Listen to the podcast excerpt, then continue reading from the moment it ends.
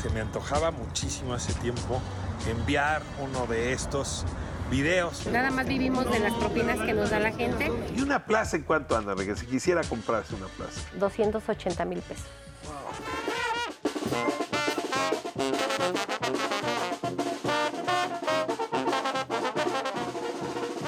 Es Calle 11, su avenida alterna las desilusiones. Y hoy no está mal la revista, ¿eh? Déjeme comenzar con Belisario Domínguez, ¿lo recuerda usted? Este legislador mexicano al que le cortaron la lengua por hacer un discurso durísimo contra Victoriano Huerta. Pues resulta que fue enterrado en el Panteón de Joco, pero no porque pidiera ahí tener una lápida. Ahí lo llevaron sus asesinos.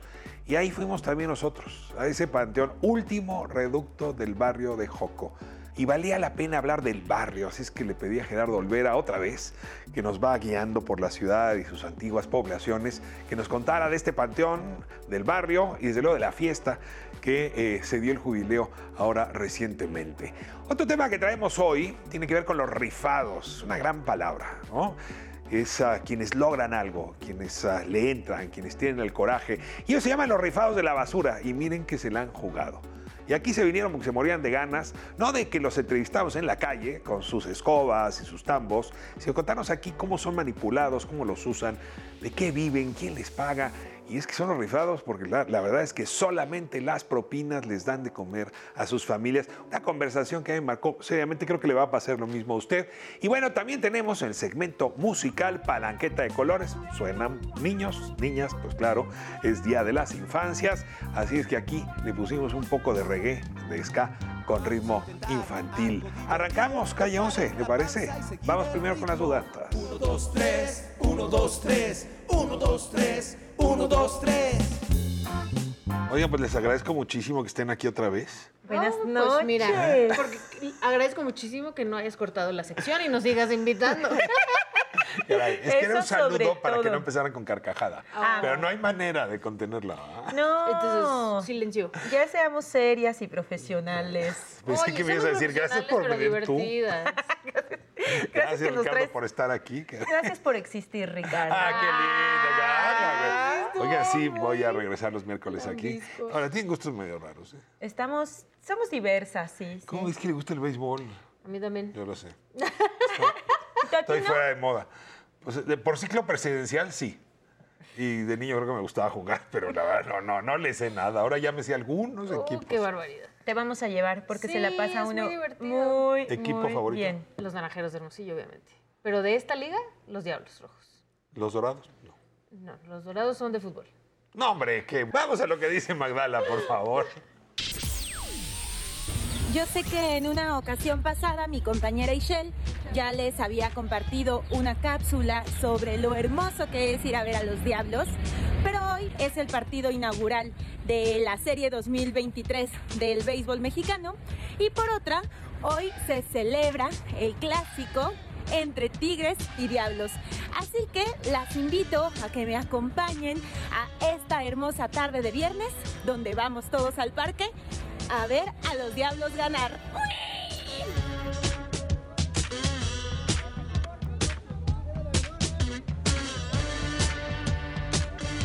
Este hermoso estadio que es casa de los Diablos Rojos del México y que sustituye a aquel mítico parque Delta, el Parque del Seguro Social, que durante muchos años fue la casa tanto de los Diablos como de los Tigres aquí en la Ciudad de México.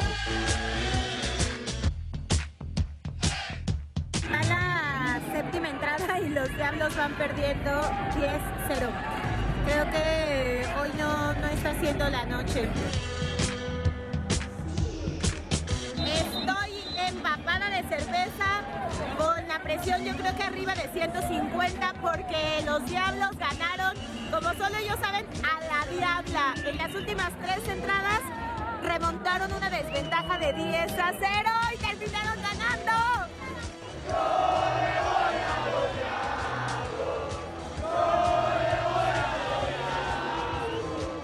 Y bueno, así como llegamos nos vamos, solo que con el corazón más contento después de este partido increíble que acabamos de disfrutar. Nos vemos la próxima semana, ya sea aquí en calle 11 o en el Estadio de los Diablos Rojos. Yo sí voy a ir esta semana también al base. Y vas a hacer otro. No, pero ya te, lo- ya voy te a- robaron la idea de, de hacer No, un yo ya había hecho uno de los diablos. Sí, es cierto. Y otro de los... Pero ahora voy a hacer uno Otro en de las ligas también. mayores. Porque vienen los padres de San Diego de la Major League Baseball a jugar este fin de semana ahí mismo, al mismo estadio. ¿Qué otro Este, tema? Bueno, a ver, tengo un ratito más a los rifados de la basura, ¿no? Ah, Gente espectacular. Tipazos y tipazas. Fuimos porque hicieron una manifestación frente al Palacio de Gobierno de la Ciudad de México, porque muchas de las personas que nos ven seguramente no saben que hay, según el censo oficial, 10 mil personas, pero la verdad es que hay muchas más que trabajan voluntariamente, entre comillas, para recoger nuestra basura, o sea, nadie les paga y solo viven de nuestras propinas.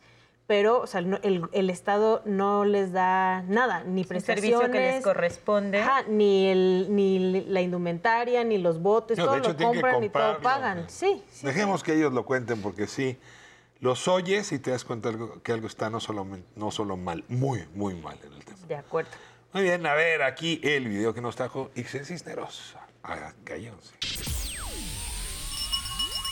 Ahora nos lanzamos, dudantes y dudantas, al Zócalo de la Ciudad de México a acompañar a los voluntarios, entre comillas, porque su trabajo no es voluntario, su trabajo existe, a los voluntarios de Limpia, como ellos y ellas se llaman, Nos llaman voluntarios porque no tenemos un sueldo.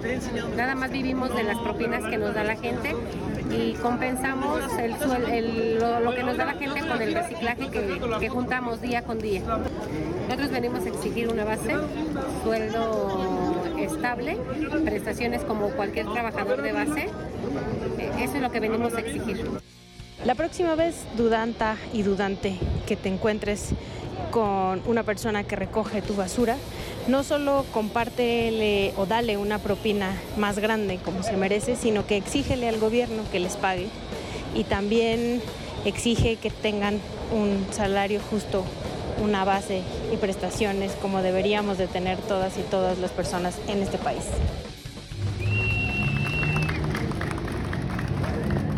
Un antes y un después en la relación con la basura después de conocerlos, ¿no? Justo. Incluso también para lo del reciclaje, ¿no? Porque mucha gente, bueno, primero dice como, ay, no te pagan, pero vives de lo que yo te doy y del reciclaje. Para vivir del reciclaje es tremendo porque nos contaban que, por ejemplo, el kilo de cartón, que es muchísimo cartón, te lo venden, te lo compran a 30 centavos. Entonces, para que realmente eso funcione, tienes que juntar muchísimo ¿Cuánto? cartón. Y ellos van en unos carritos que no pueden ir este, cargando mucho material. Pero además también está esta cultura que nos han enseñado últimamente que tenemos que reciclar y que los lleves a los lugares donde reciclan. Si tú haces eso, les quitas a ellos una fuente de trabajo. Entonces lo mejor es que sí la separes en tu casa. Sobre todo, o sea, lo único que sí está bien que lleves al centro de reciclaje es el PET, que a ellos les cuesta mucho trabajo reciclarlo. No, perdón, el, eh, el Tetra Pak. Todo lo demás, sí está bien que se lo separes en una bolsa, pero ellos lo venden y con eso a ellos les ayuda para mantenerse. El problema real es que hacen un trabajo esencial y no les pagan. O sea, neta, y lo tienen que seguir haciendo todos los días. Les demos o no les demos dinero. Tengo algunos de ellos aquí en un momento más. Vamos a seguir hablando del tema. Y bueno, pues eh, llegó un nuevo eh, video. Pues un tipo improvisado que como que sintió envidia de ustedes y dijo, ¿por qué yo no? A ver, ¿por qué yo no? yo, ¿por qué no? Y bueno, pues ahí hice mis pinitos. Ah, ya dije quién, ya dije quién, ya dije quién. A ver, a ver. Ahí El está el improvisado, el improvisado. Ahí el lo dudante mayor. se me antojaba muchísimo hace tiempo enviar uno de estos videos justamente para la sección dudantes. Y miren dónde ando. Estoy en el Panteón de Joco. Vengo aquí a quejarme de dos cosas. La primera es que hace mucho tiempo que me muero de ganas de conocer este panteón. A la Yo soy visitante de panteones y no por las razones tétricas que algunos tendrán, sino porque ahí hay mucho de la cultura, de la memoria, en efecto, de lo que hemos sido. Y bueno, Joco es uno de los más lindos, por lo que alcanzo a ver en la, la Ciudad de México. Pensé que hoy lo iba a conocer, pero no, no me abrieron las puertas. Y mientras tanto me recorrí el barrio, ahorita verá por qué, porque en un momento más vamos a entrevistar a Gerardo Olvera, pero lo que le quería mostrar es esta, lo que dicen estos muros. Asesinos, genocidas, ecocidas, mentirosos, desarrolladores inmobiliarios, rateros, en fin, y aquí están estos inmuebles. En fin, lo que va pasando con estos antiguos pueblos mexicanos.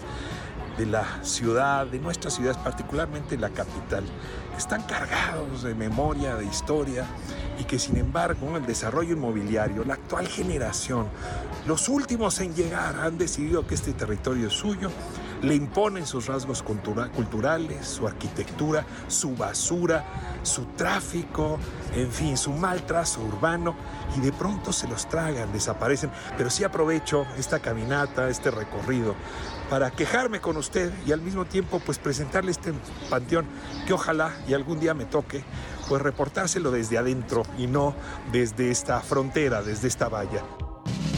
Pues las lápidas del fondo Si un día alguien levanta esta frontera, esta muralla, y penetra el panteón, si alguien levanta esas tumbas y sus muertos para construir aquí un complejo habitacional de estos donde los departamentos se venden en muchos millones, se habrá acabado para, para siempre la anécdota, la historia, la identidad de un pueblo ancestral, prehispánico. En fin, aquí lo dejo. Estoy sobre Real de Mayorazgo, en Joco. Y en un momento más, después de Dudantes, Gerardo Olvera con nosotros para hablar de la crónica de Joco y su jubileo, que justamente ocurrió el pasado fin de semana. ¡Guau! Medio- quedó diez. exacto, 10 de No me 10. animen porque 10 de 10, 10 de 10. voy a querer estar en esa sección también y ya basta. ¿Cómo, No. cómo fue tu proceso creativo? Decidir el tema y después. No, fue, fue envidiarlas mucho. Ah. Durante muchos miércoles. Ay, qué padre poder estar haciendo eso. Quedó súper Entonces linda. estaba por ahí justamente haciendo ah, el trabajo para Calle 11 y de pronto veo el muro y pues todo el asunto del cártel inmobiliario, este Benito Mm. Juárez, pues ahí se ve, ¿no? Pero a ver, ¿a quién se están refiriendo esos muros?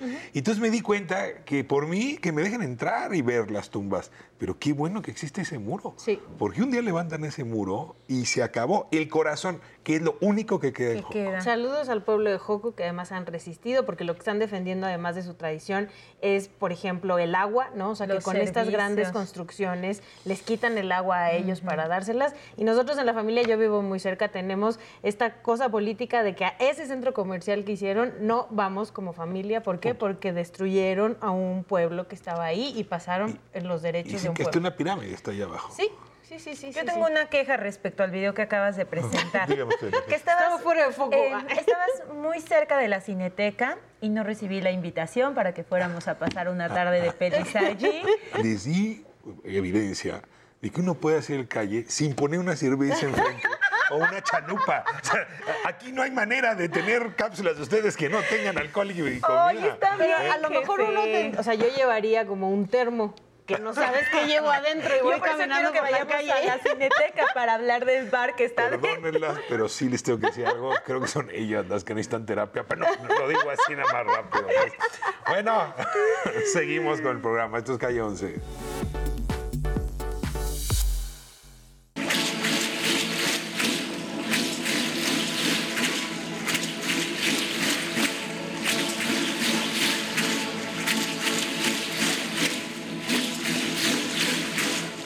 Calle 11 hace esquina con Real de Mayorazgo y también aquí pasa el eje 1, que es Avenida Cuauhtémoc, que se encuentra aquí, un lugar emblemático para la ciudad. Y me refiero al pueblo de Joco, frente al hospital de Joco. También aquí está el Panteón de Joco. Y estoy con Gerardo Olvera, que viene dando algunas clases aquí mismo en Calle 11 sobre esta ciudad y sus lugares, pues no tan escondidos, pero a veces sí desconocidos. Qué gusto tenerte, Gerardo, de nuevo aquí. Un placer, un placer, Ricardo, amigos del 11, pues en esta crónica que hacemos en esta parte sur de la ciudad, en este el que fue y el que sigue siendo el pueblo de Joco. Bueno, ya hicimos ah, el recorrido por el, ah, el pueblo de Chimalistac. Ya nos trajiste también por Axotla. Axotla. Y ahora seguimos, digamos, no es rumbo al norte, es rumbo al oriente, ¿verdad? Sí. Hacia, hacia Joco. Son las tres capillas que tienen la advocación de San Sebastián Mártir. Son las tres y en este culmina el recorrido de los tres San Sebastianes de esta zona eh, suroriente de la ciudad. Y bueno, aquí está el Panteón de Joco. Ahora justamente viene el jubileo del pueblo. Pero antes de meternos al Panteón y hablar del pueblo y dónde anda el pueblo hoy, Aquí ocurrió un hecho histórico que se conoce poco. Y es que aquí fue arrojado el, cadáver de un colega admiradísimo. Hoy es quien ah, bautiza la medalla que da el Senado, eh, Belisario Domínguez. Aquí sucede la, la- la aprehensión y muerte y la primera sepultura que tiene Belisario Domínguez Palencia el 7 de octubre de 1913. Es aprendido en el Hotel Jardín, en la calle, en la calle 16 de septiembre del centro histórico. Doblan, eh, lo, lo aprenden gente de, del famoso Chacal, de Victoriano Huerta. En un auto lo, lo llevan hacia un doctor, el cual le cercena la lengua Un médico les un médico. ¿Por qué? Porque 10 días antes, el, el 29 de septiembre de ese mismo año de 1913, había eh, arengado a la gente pues, por el mal manejo que tenía el gobierno de Huerta, lo cual no le gustó a, Victoriano Huerta, lo manda a prender, le cercena la lengua y lo traen hacia esta zona, se van todo calzada de Tlalpan y aquí en Río Churubusco, justamente estamos en la esquina de la historia, pues eh, lo inducen al Panteón de Joco, lo asesinan. Muy probablemente las investigaciones anotan que fue el yerno de Victoriano Huerta, Alberto Quirós, quien le da dos impactos de bala, le da dos balazos, y en este mismo panteón, en un lugar que vio posible, entierra el cuerpo de eh, Belisario Domínguez Palencia.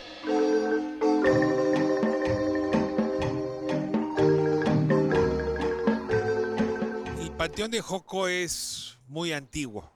Va atrás en sus capas de memoria de la Porfiriato, de Victoriano Huerta y esta infausta historia.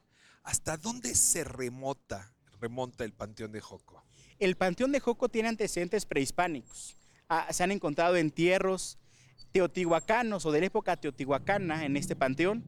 Eh, igualmente hay crónicas en la cual pues antes se enterraba en el Camposanto, pero como veremos en imágenes, la iglesia, la capilla de Joco es muy pequeña.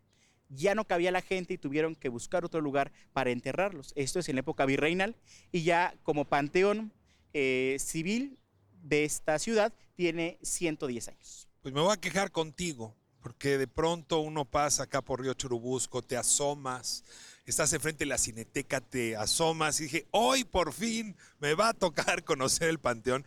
Es uno de los panteones más difíciles de visitar. Y yo supongo que por ah, esta, por es que por esta, ah, digamos, pasado ancestral, que es ah, cuidado por los vecinos. Entonces cuéntame un poco cómo es el panteón. A lo mejor un día me toca visitarlo. El panteón es un panteón que gracias al destino sigue siendo un panteón vecinal.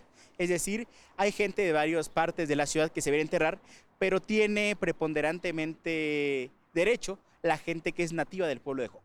O sea, si tú tienes una, dos, tres, diez generaciones y lo puedes probar, Así aquí tienes un lugarcito. Así es, por supuesto. Se, se tienen propiamente eh, la perpetuidad, la da por supuesto el, el Estado, pero el, el lugar sí se sigue conservando eh, familiarmente.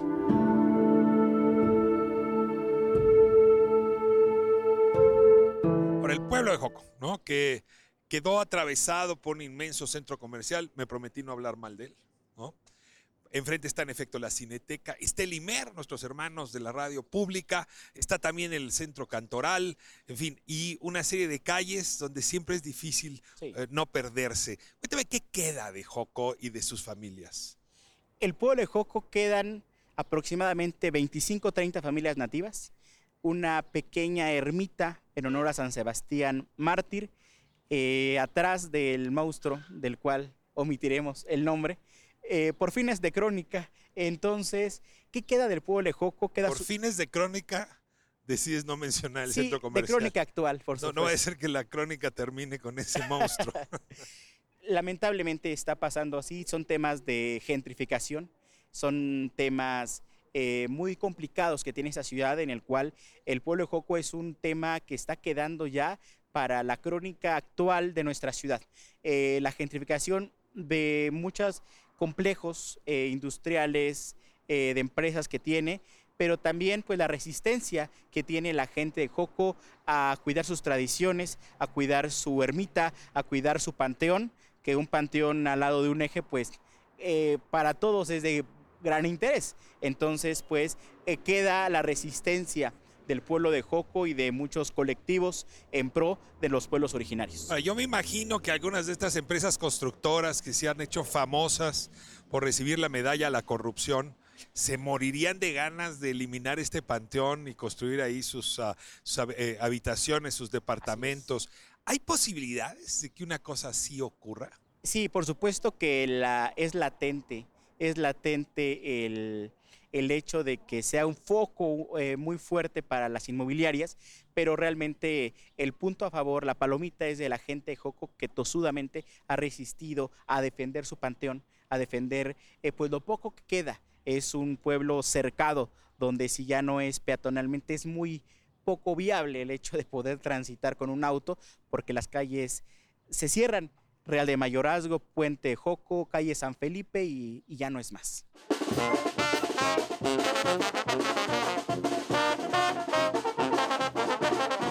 El jubileo de Joco, que es justamente el que se celebró este pasado fin de semana.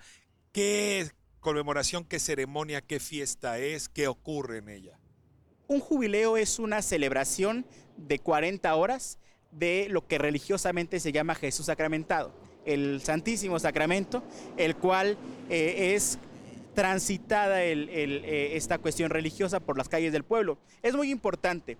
Realmente el jubileo de Joco es la celebración más importante del pueblo, aún más que la fiesta de San Sebastián. Es una tradición muy antigua en el cual los pueblos de Benito Juárez, de Coyoacán, de Tlalpan vienen a celebrar este jubileo donde pues obviamente los chinelos, los, la pirotecnia, la banda, los tapetes de acerrín, el enflorado, pues le dan vida, vivifican lo que es el pueblo de Joco.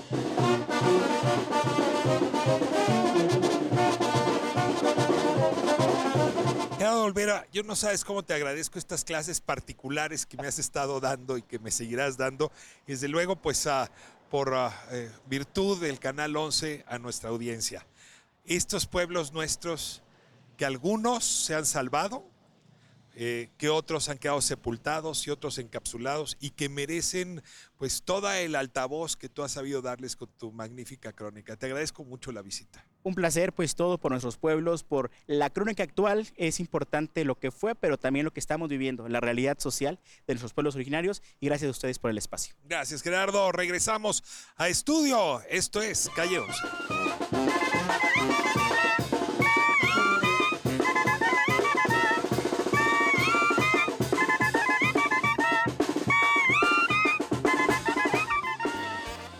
¿Cri-cri o cepillín? Palanqueta color es algo así como cricrillín, ¿no? Voluntario significa que no tenemos un sueldo. Vivimos de las propinas que nos da la gente.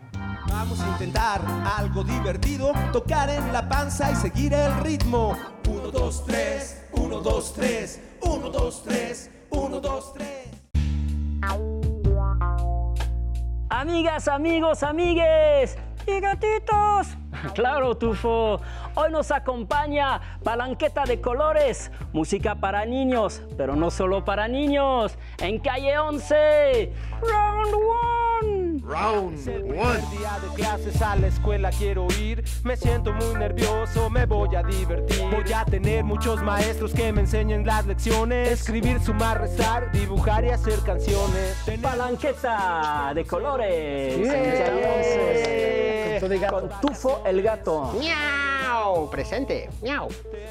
Primera pregunta, yo creo que Tufo nos está dando una pista, pero ¿cómo se escribe para niños? Pero canciones que a la vez no van a aburrir a los papás. Tienen un poco de reggae, un poco de rock, bastante funk, bastante ska. Así es como se logra esa alquimia rara. Pues esa, es- esa fue la idea, creo principalmente como eh, llevarles a los niños música, pero como lo que dijiste exactamente, que los papás no, se aburran. De hecho, nuestra frase es música para niños de 0 a 90 años. Mucha gente como que cree que es para niños y como que debe ser algo sencillo, algo como que muy con poco ritmo o, sin mucha armonía, ¿no? Pero ya nos hemos dado cuenta que no, los niños lo, asimilan muy bien, ¿no? Todas las, los- las fusiones que les llevamos. También estaba escuchando ahorita que tocaron la de los calcetines, que tiene como esa reverb un poco tipos de Cure y luego como que no va a ambientes demasiado de como tonalidad mayor y de alegría y muy... O sea, hay tonos que tiran a la nostalgia y a tonos más menores, como emociones más complejas. Claro, este, de hecho, Palanqueta toma al, ni- al niño como un individuo que tiene derechos pero también obligaciones, ¿no? Entonces es como un mundo más completo, ¿no? Y pues esa es la poética de, Palanqueta, ¿no? Eh, un mundo más colorido, o sea, no nada más es color de rosa el mundo de los niños, que a veces nos ponen el cliché. 50 sombras de palanquetas. Exactamente, 50 colores, ¿no? Olores y sabores hay gran variedad. Y eh, los temas, o sea, es muy basado en lo cotidiano, ¿no? Las cosas así como que están a la mano, pero también eh, aquí hay complejidad también, o sea, no es así de exclusivamente sencillo. Sí, los temas tienen que ver con este. eh, incluimos lo que son las destrezas, la recreación, el desarrollo de competencias, pero también coloreado con temáticas, ¿no? Que, que van desde lo social, cuidado de los animales. No discriminación, no tolerancia. Y totalmente, y, y precisamente los colo- estos colores que manejamos para estas temáticas también tienen sus claros oscuros. O sea, no nada más es sé bueno, sé malo, sino hay un, una toma de decisión del que lo escucha. Hay olores en cualquier lugar y los sabores en tu boca están. Olores fuertes, sabores suaves, olores desagradables. Hoy en esta entrevista vamos a hablar de uno de estos oficios que merece de manera muy arbitraria, incluso injusta, una mirada que no está a la altura de lo rifado que significa ta- esta tarea. Y me refiero concretamente a recolectar, recoger, transformar la basura de la ciudad. Y aquí tengo un grupo de personas que se bautizaron, y me encanta el nombre, los rifados, con X al final, los rifados de la basura. Les agradezco que hayan venido. Gracias. Enriqueta, bienvenida, muchísimas gracias. Iván, gracias por estar aquí. A ustedes por Y invitarnos. Juan Cruz, muchas gracias. Gracias. A ver, vamos un poco hablando de, de esta mirada que la sociedad le ofrece a quien está eh, como persona responsable de la basura. Es alguien al que yo diría vemos poco o de plano no vemos. ¿Es correcto? Pues la ve como tal, pero pues como una persona más, ¿no? Sí. No O sea, yo- conversa con ella. Eh, pocos. No conoce su vida. Eh, pocos, pocos, son pocos. O sea, a veces no saben si somos voluntarios, que si tenemos un sindicato. eh, hay veces que sí dan diálogo, hay veces que no. Se puede prestar, a veces no. Depende el ánimo o el trabajo que tengamos de momento, ¿no? Porque estamos apresurados. Ahora, ¿Cuándo y cómo decidió cada quien? ¿O cómo sucedió que se dedicaron a este oficio? Enriqueta, comenzamos con usted. Bueno, buenas tardes. Este, nosotros entramos, casi la familia de mi esposo trabaja en esto, barrido manual. Entonces mi esposo se quedó un tiempo sin trabajo, es- fue cuando entró él. Ya después entré yo, Barrido manual. barrido manual. que es encargarse de una zona de la ciudad para que esté limpia. Ujú. Barrer sus calles, sus camellones. ¿Cómo- Sí, su tramo, ¿Quién le entrega a usted ese tramo? el jefe de sector. ¿El jefe de sector del sindicato Sí. de, de- de barrenderos de la ciudad? Sí. Y le dice, este es tu tramo. Sí. Y eso implica, eso no es trabajar para un camión, ¿no? Sino implica con la escoba ir recogiendo Ajá, y todo lo que la gente va tirando y procesar y vender ese material. Sí, al, al momento que nosotros vamos trabajando, vamos sacando la basura, va uno sacando el material, escogiéndolo al momento que uno va recolectando la basura. Ahora, me dice que el jefe de sector le entrega el espacio y ahora le pregunto, ¿usted tiene plaza? No, somos voluntarios. ¿Cómo voluntario? Voluntario significa que no tenemos un sueldo, vivimos de las propinas que nos da la gente. Sea, si yo no le doy propina al barrendero de la casa, no tiene, al que está en mi colonia, no tiene ingresos. Mm, no sé si tenga base el, de- el de su casa, pero casi la mayoría somos voluntarios. Ujú. A ver, ese es su caso también. Usted donde vive, es, ah, donde trabaja, es una zona de voluntarios. Cuénteme un poco su, su trabajo. Sí, así es. Ahora sí que, pues la gente desconoce que, que somos voluntarios, ¿no? O sea, a mí me gusta portar el uniforme, pero la gente desconoce que, que yo soy voluntario, ¿no? ¿Y quién le da la propina? Este, la misma gente. ¿Y sí Ahora- se la da? Sí. ¿la basura la llega a vender y le deja ingresos? Pues tengo que recolectar, ¿no? Hacer un reciclaje y pues es una moneda más que, que me llevo ahora sí que a la bolsa, ¿no? Ahora, si se me enferma y si no puede trabajar una semana, ¿de qué vive? No, pues ahora sí que aquí no, no cuenta si estoy enfermo o no. Este, muchas veces he, he ido a trabajar con calentura o Que ese día simplemente no hay para llevar a la casa. este, no, sí hay, sí hay. Ahora sí que genero un ingreso, pero enfermo no tengo que ir a, a laborar. Eh, hospital, pues no contamos, no contamos con con algún servicio. Eh, voy a dar la cifra, que me deja muy impresionado. Hay 14 mil trabajadores con base, o sea, que tienen un sueldo. Pero hay 10 mil personas trabajadoras de la basura en la Ciudad de México que están en la condición de ustedes, de voluntarios. Es decir, trabajo informal, pero están haciendo un trabajo público. A ver, ese uniforme que tiene, yo cuando lo veo en la calle, pues estoy pensando en un funcionario público. Es- sí, mire, este más que nada lo ocupo para que la gente me distinga. O sea, Mm. este yo lo compro para mi, para mi trabajo, para mi uso personal, para que la gente me identifique, ¿no? Entonces, a mí me, me cuesta este uniforme porque ¿qué quiero? También darle buena imagen al- a los vecinos, porque estás en una comunidad donde te familiarizas. Claro. Entonces, debes de estar atento con ellos, al servicio con ellos, eh, educados. ¿Para qué? Pues para yo también buscar un buen ingreso, una buena propina y de ahí pues sacar mis gastos personales. Ese es el motivo. Y el caso, usted, usted trabaja en un camión. Yo trabajo en un camión ver, ¿Cuál es recolector. la diferencia un poco nada más para entender entre lo que hace Enriqueta? Mm, Pues es que ellos ya cuando terminan, nosotros los vaciamos. Ellos no reciclan muchas veces al 100%. Nosotros ya, en- nosotros ya lo hacemos ya al 100%, nosotros ya reciclamos todo. Y pues por lógica, pues al tener un equipo más grande, pues podemos llevar cosas más pesadas. Usted trabaja para un camión de una persona que sí está basificada. Claro, eh, todos los que son de camiones tienen que estar basificados 100%, porque la entrega de camiones debe ser Es el basificado. conductor y el encargado del camión. Sí, y por lo regular somos cuatro o cinco peones. O sea, cada camión tiene. A ver, cuéntame, ¿cómo está organizado un camión? El camión tiene un titular de base, ese es el titular. Ese ¿Es el que lo maneja? Sí, porque No, le dan el ingreso de diésel, eh, la ruta, el, cualquier este, anomalía sobre del chofer, le llaman chofer, el titular, eh, que no pasaste aquí, no pasaste allá, entonces hay queja, tienes que ir al, al lugar y revisar que esté todo en orden. Y son cinco peones que están totalmente de manera regular. Ajá, cada peón, pues, o cada peón es una familia atrás.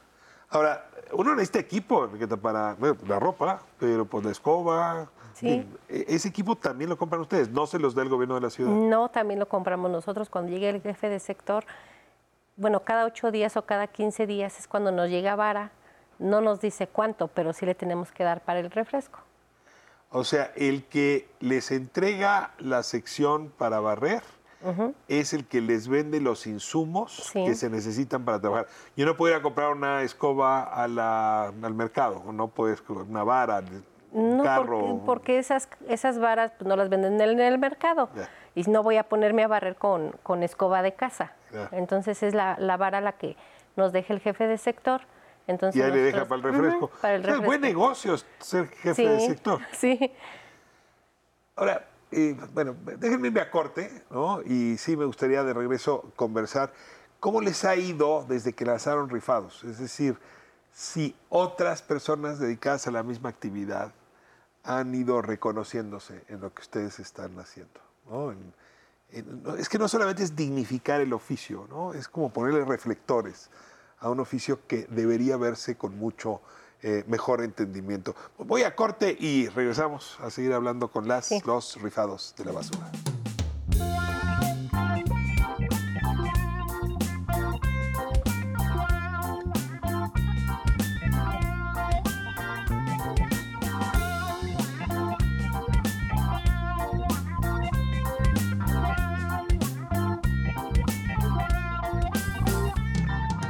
Vamos a jugar, a seguir el ritmo. Vamos muy despacio, contar es divertido. 1, 2, 3, 1, 2, 3, 1, 2, 3, 1, 2, 3.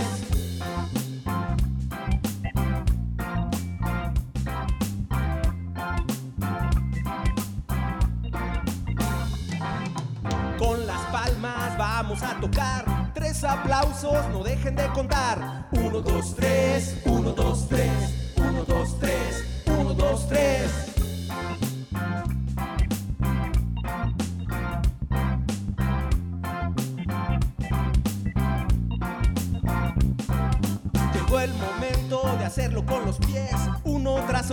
se dejen de mover. 1, 2, 3, 1, 2, 3, 1, 2, 3, 1, 2, 3. Las manos para arriba, las manos para abajo. Nos damos una vuelta, después nos agachamos. Las manos para arriba, las manos para abajo. Nos damos una vuelta, después nos agachamos. 1, 2, 3, 1, 2, 3, 1, 2, 3, 1, 2, 3, 1, 2, 3, 1, 2, 3, 1, 2, 3, 1, 2, 3.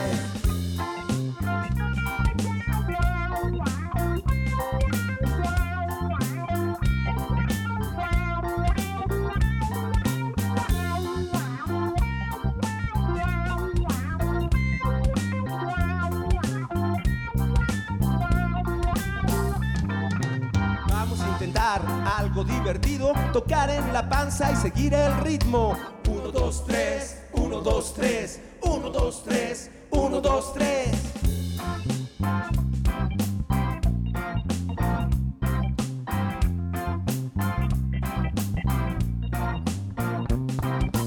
Con la boca vamos a cantar, hacer sonidos que sean divertidos.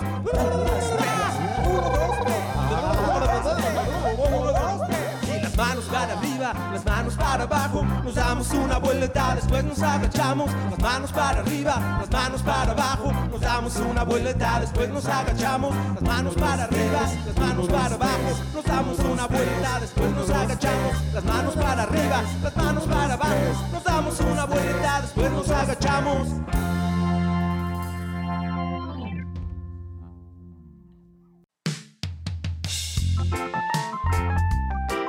Amigas, amigos, amigues, seguimos con Palanqueta de Colores en calle 11. Round 2. Round 2. Si ves en la noche el cielo, seguro que vas a encontrar.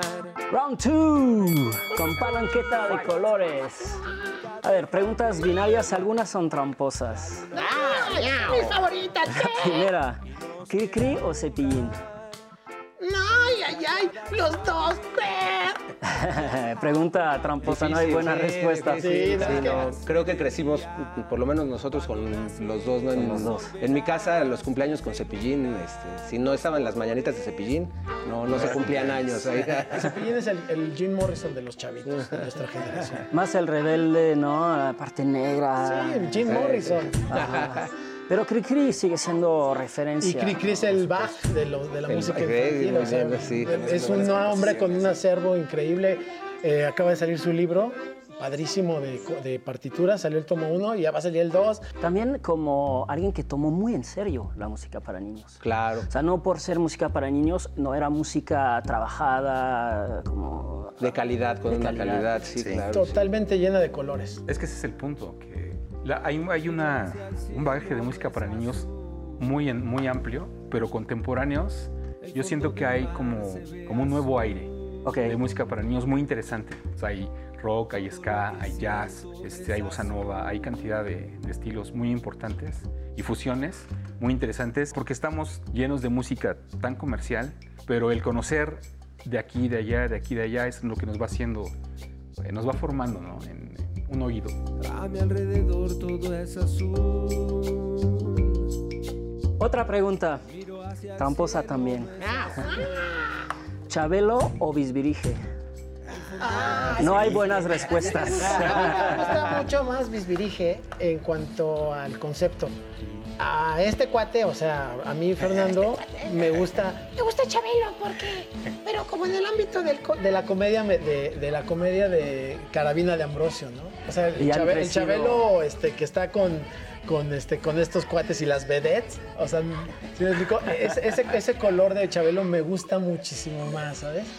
Y, y- y en cuanto a los niños, bueno, Bisbirige, la propuesta creo que es eso, ¿no? Eh, es como Cepillín y Cricri, bueno, pues es- Palanqueta Color es algo así como Cricrillín, ¿no? Porque no podemos separar. ¿No? Es como recoloreamos el reggae y todo esto. Yo en algún instante sí mandé mi, mi solicitud para la tarjeta de Bisbirige. Y nunca nunca llegó. me llegó. La estoy esperando todavía. La noche está tranquila para descansar, cerrar los ojos y dormir. Bueno, de vuelta en calle 11, hablando de los rifados de la basura. Y bueno, le, le- le preguntaba hace un momento, justamente a Iván, eh, ¿desde cuándo es esto donde casi la mitad, poco menos de la mitad, del personal de, la, de, de limpia en la ciudad, pues no, tiene base, está en situación informal? Pues son muchos gobiernos atrasados. Una cifra exacta pues no te la podría dar, pero esto es año tras año tras año, desde gobiernos, sexenios, ¿no? Sexenios o gobiernos eh, locales de gobierno. ¿eh? Un gobierno aquí para un secretario es de cuatro años y cada cuatro años es lo mismo. Cada cuatro años, cada cuatro años. ¿Y políticamente se les utiliza, Iván? Sí. Para Para llevar conveniencias votos, propias, ajá. para... ¿Cómo, cómo es? Como acarreo, como acarreo de gente. Cada que hay un evento tienen que ir, Sí, uno y dos personas más o cinco más. porque si no los corren. Sí, o te castigan. ¿Y cómo te, te pueden quitar la zona? Te llevan a cuadrilla o te, sí te, castigan. ¿Qué es eso de llevarse a cuadrilla? Cuadrilla es, por decirlo, te van a pasa la camioneta y te, te carga, o sea, la persona te dice, ¿sabes qué? Vas a salir a cuadrilla de, de 6 a 4 de la tarde, sin un sueldo. Entonces aquí te llevan a, a cargar cascajo, a barrer avenidas, o sea, lo que ellos te digan, eso es castigo. Y ahora que están hablando públicamente tanto de esto, ¿no les han regañado, castigado? Mm, Bueno, en lo mi personal a mí caso, no. pues no. ¿A ti no? No, ¿Por qué, Enriqueta? pues no sé, pero a mí no me han dicho nada. no. No, yo, mi trabajo pues sigue siendo en pie, normal. Y ah, han ido creciendo el número de personas que están viendo lo que están haciendo los rifados. O sea, hoy no está viendo seguramente pues, personal del IPE la ciudad. ¿Han entrado en contacto? ¿No ¿Han, han incrementado el número de gente que conoce qué son los rifados? Yo creo que sí se ha visualizado más, ¿no? Porque había mucho temor, no había este ese de decir, siempre te quejas pero nunca hablas. Y yo creo que eso, este fue un gran paso. ¿Para qué? Para que abrieran los ojos también más personas y ver que sí se puede, sí podemos y nos juntamos podemos lograr un objetivo, ¿no? Por lo menos que nos, que nos vean, que nos tomen en cuenta. Ese es el objetivo. A ver, si yo te entregara aquí un pliego petitorio, ¿no? Te dijera, a ver, o carta Santa Claus, como la quieras llamar, ¿qué, ¿qué tendríamos que estar poniendo en ese papel? ¿Qué es lo que se merecen ustedes que no se les está entregando? Aquí uno lo que busca principalmente es una estabilidad laboral, Mm. prestaciones de ley. Eso es lo que buscamos. Que tengamos algo a futuro. Principalmente porque como voluntarios pues nunca generamos nada. Hay mucha gente voluntaria que tiene 50, 60 años. Imagínate si un día les llega un contrato, una base, yo creo que hasta se van a jubilar. O sea, lamentablemente. ¿Conocen ustedes personas que se han retirado habiendo sido voluntarias? ¿De qué viven en la jubilación? No, no, no, he, con- no, no he conocido a ninguna. A ninguna. No. No. Pues yo creo jubilado porque te- tuvieron un ingreso y eso, pues ya descansar. ¿Por qué? Porque pues, Pero tuvieron... hicieron un ahorro. ¿Ustedes están pudiendo ahorrar? ¿Usted tiene un ahorrito para cuando se vaya a retirar? Pues ahorita con este caso, se atravesó la pandemia y, No y hay cuestión así, pues no, no se ha podido ahorrar. ¿no? Entonces, Es que aquí el- la cuestión es que vamos al día. Vamos al día, o sea, si trabajamos, tenemos un ingreso y si no lo trabajamos, pues ¿de dónde? Entonces no hay para ahorrar. Ahora, déjenme hablar nada más de, de ingresos. Antes de hablar de cuánto ganan o cuánto pueden ganar diario, ¿cuánto cuesta un palo, una escoba? La vara. Sí, la vara. Bueno, nos dejan dos, o- dos, uno o dos manojos, depende, porque luego a veces no hay vara. Ajá. A veces nos dejan uno o dos y ya son los 30, los 50. ¿El uniforme? Igual más o menos 50 a 100 pesos, unas botas 200 pesos. 200 pesos. Gorra, etcétera. ¿Qué más gorra, necesitan? bueno, pues en este caso, pues yo a veces lo consigo en el tianguis. Ah. En el tianguis, ahora sí que hay compañeros que son de base. Como muchos no lo portan, prefieren venderlo, ¿no? Entonces, a donde yo voy a, A comprar. comprarlos. Y luego está el carro y está... Eso también hay que comprarlo. Cuando te lo dan, sí, sí también le entras con el refresco, pero cuando ya se te, se te acabó la, la llanta, la goma de la llanta, también le pides al jefe de sector, nada más te dice después, después, pero cuando ya te dice aquí está la llanta, pues igual para el refresco. Cuando se desolde el carro, ahora sí que de uno de, de su bolsa, tiene que mandarlo a arreglar. Todo eso. ¿Y cuánto gana uno diario, Enriqueta?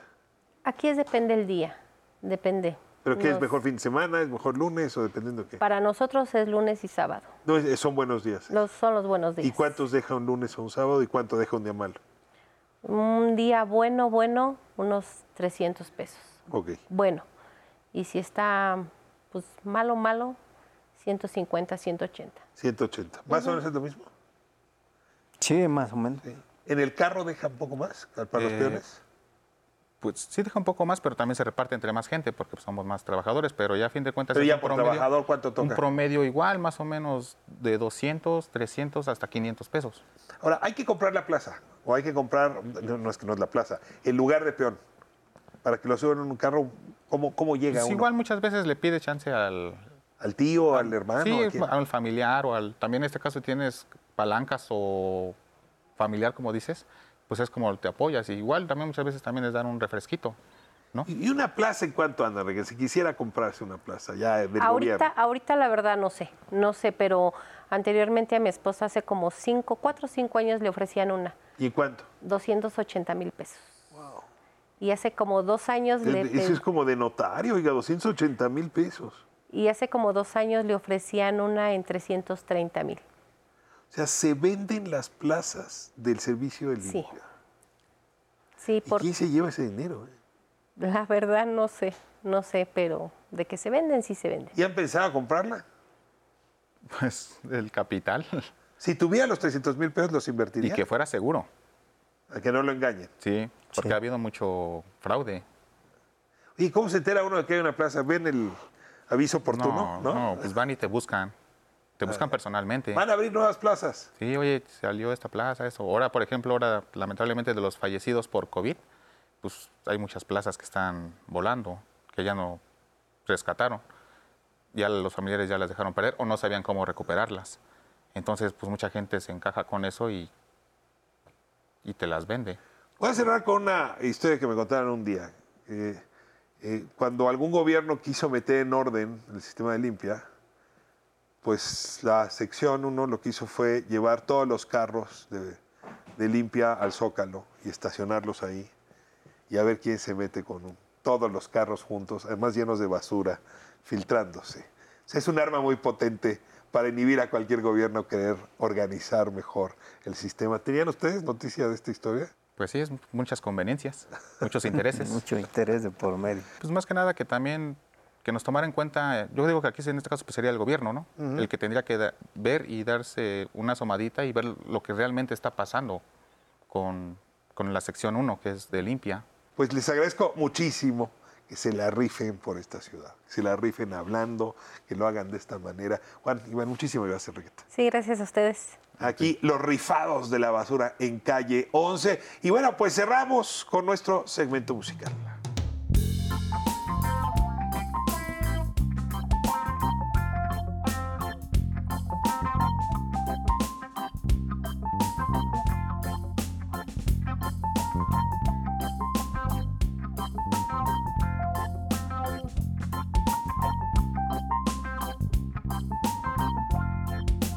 En la noche el cielo, seguro que vas a encontrar millones de estrellitas que nunca dejan de brillar.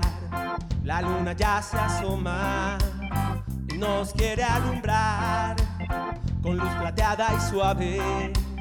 Nos acompañará. Mas al nacer el día, cuando nace el sol verá los colores con la hermosa luz que da.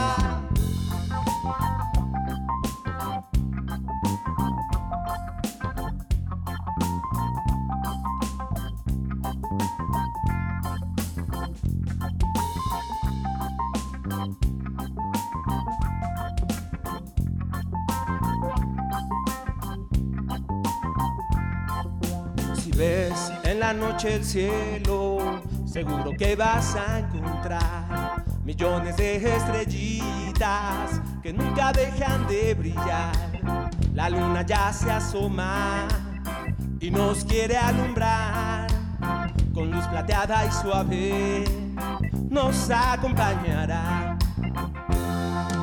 Mas al nacer el día, cuando nace el sol verás, los colores con la hermosa luz que da.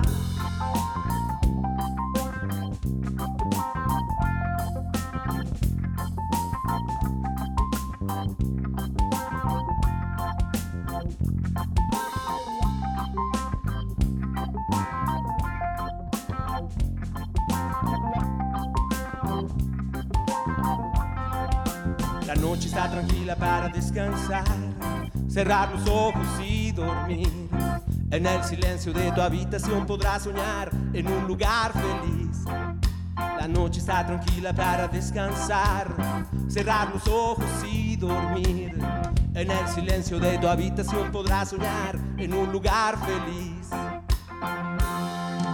Mas al nacer el día, cuando nace el sol verás, se iluminan los colores hermosa luz que da.